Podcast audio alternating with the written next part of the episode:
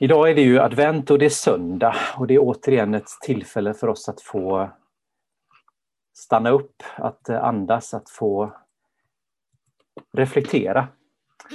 Den här gåvan som söndagen ger oss innan vi ger oss ut i en ny vecka och en ny vardag igen. Och idag tänder vi dessutom det tredje ljuset i adventsljusstaken. Och ibland så känns det som att adventsljusen blir nästan som så här eh, streck på väggarna i de här klassiska fängelsemiljöerna i filmen. Ni vet en fånge som drar kritstreck på väggen för att räkna dagarna, hur länge han eller hon har varit innanför murarna. Och vi, det blir nästan att vi tänder det här ljuset för att markera passerad tid. Det kanske är betingat lite hur gammal man är. Ju yngre man är desto mer får de här ljusen ett värde av, att, av tid som har passerat. Men tänk om det här ljuset kunde få betyda något mer. Att det här tredje ljuset som vi tänder idag inte bara markerar att ja, nu har tre av fyra adventsveckor gått. Nu har vi kommit en etapp vidare på vägen mot julfirandet. Liksom, att vi inte bara låter det bli liksom en checkpoint i Vasaloppet. Vilken tid behöver jag ha nu för när jag kommer till Mångsbodarna för att försäkra mig om att jag håller rätt tempo? Vilka inköp och bestyr måste vara klara till andra advent? Vad står på listan inför tredje advent? Hur ska jag ha hunnit i mål med julklappsinköpen till fjärde advent? Och så vidare. Utan ljusen i sig kunde få bli en slags reflektion för oss, en stund att få stilla ner oss och fundera inte bara över tiden som passerar utan att det får bli en reflektion över ljuset självt med stort L. Ljuset som kom in i världen, ljuset som lyser i mörkret. Ljuset som lyser framför oss, som leder oss på våran väg, som bereder väg du och jag kom hit till jorden delvis färdiga. Det finns mycket som våra föräldrar har gett oss som har format oss till dem vi är. Miljö som har gjort, ja, format våra personligheter och så vidare. Men mycket är också medfött. Till stor del hur våra kroppar ser ut. Visst, vi kan ju råka ut för saker, vi kan förlora lemmar och vi kan förlora kroppsliga förmågor. Men de flesta av oss föddes med armar och ben och ögon, öron, näsa och mun. Men det finns också något på insidan som vi föddes med, någonting evigt.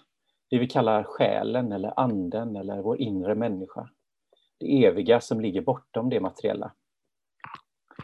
Jag läste en intervju i tidningen Dagen i veckan som gått. En intervju med Ulf Ekman. Han var aktuell nu för han fyller 70 i dagarna så tidningen hade gjort en intervju med honom inför högtidsdagen. Och mycket av samtalet kretsade kring den resa som Ulf och Birgitta Ekman har gjort de sista fem sex åren efter deras konvertering till katolicismen och de svallvågor som det orsakade både i Uppsala, i församlingen som de grundat där, men också i hela frikyrkligheten. Alla hade åsikter. En del var glada och upprymda och tyckte uppmuntrade parets beslut, tyckte var modigt av dem och lika många kände, upp, kände förvirring och upprördes över beslutet. Väldigt få var neutrala. En sak som Ulf Ekman sa i den här intervjun som jag läste som svar på frågan vad han uppskattar mest med sin nyfunna katolska tro, vad han fann mest berikande, det var vad han kallade för den sakramentala världsbilden.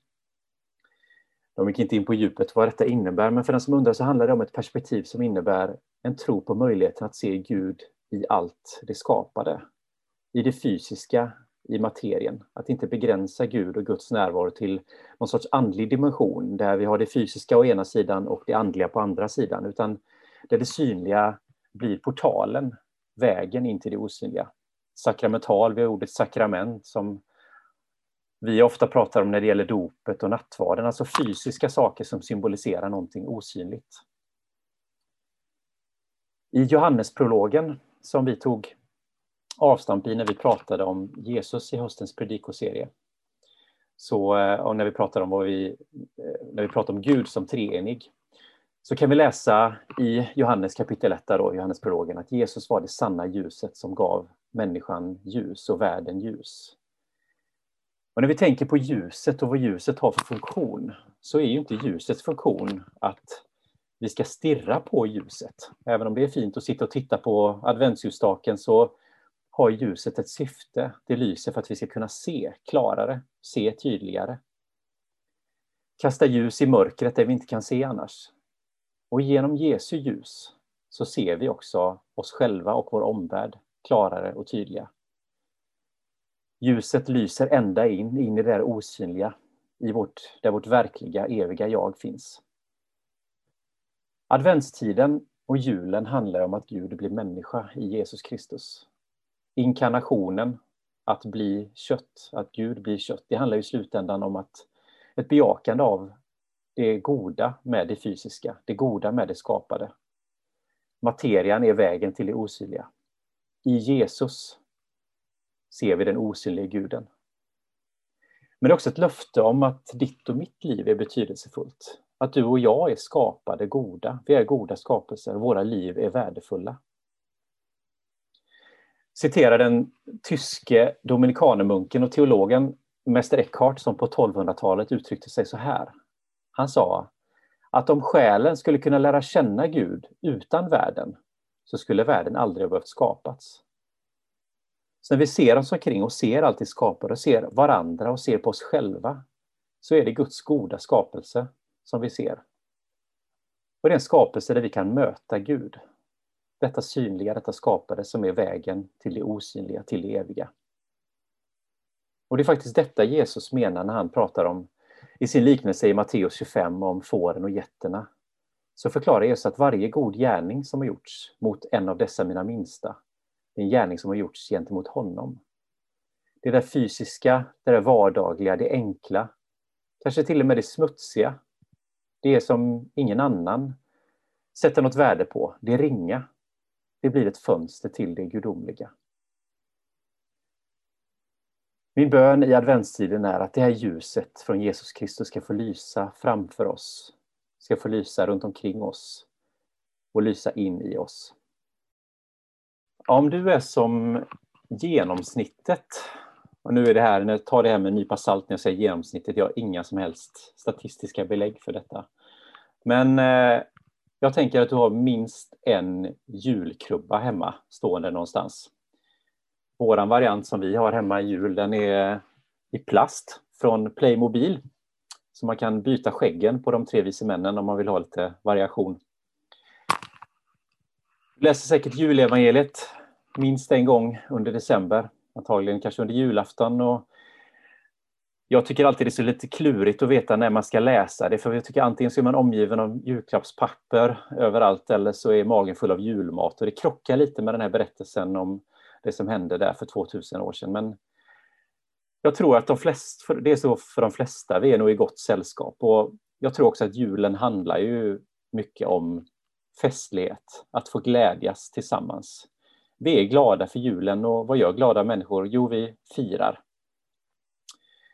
Men när vi läser den här texten så är det svårt att inte ha den här julkrubban, den här idyllen framför oss. Vi har Maria och Josef på väg in i Betlehem. Maria har åtta minuter mellan verkarna när paret som snart är en familj rider in i den lilla byn under den stjärnklara decemberhimlen. Men åh, det är ju fullt precis överallt och både Best Western, Formula 1 och Scandic och alla de här budgetkedjorna och, och ja, allting är fullbokat för snart är ju julen här. En generös värdshusvärd ömkar sig över paret och trots att det är lite pinsamt att hyra ut stallet så det ger åtminstone tak över huvudet. Och till kor, åsnors och fårs stämsång föds den lille Jesus i det välstädade stallet. Helt utan blod, fostervatten och skrik. Allt är frid, stjärnan blid. Men, vet du vad? Låt mig kasta in en liten brasklapp eller en liten någonting som får skaka om lite i det här idylliska stallet. För jag tänkte berätta någonting som jag hoppas kan ge ett lite annat perspektiv på den här julberättelsen. Med förhoppningen att den ska kunna göra den här upplevelsen och meningen med den här julen kanske ännu lite starkare för dig. Vi läser i Lukas evangeliet kapitel 2. Medan de befann sig där var tiden inne för henne att föda och hon födde sin son, den förstfödde. Hon lindade honom och la honom i en krubba eftersom det inte fanns plats för dem inne i härberget. Jag vet inte hur det är med era julkrubbor, men visst är det väl ett litet stall? Vi läser ju ingenstans i texten att det var ett stall. Det är bara ett av många antaganden som vi gör när vi läser att Jesus lindades och lades i en krubba. Faktum är att det grekiska ordet för härberge, kataluma, som vi läser, egentligen oftare översätts med gästrummet.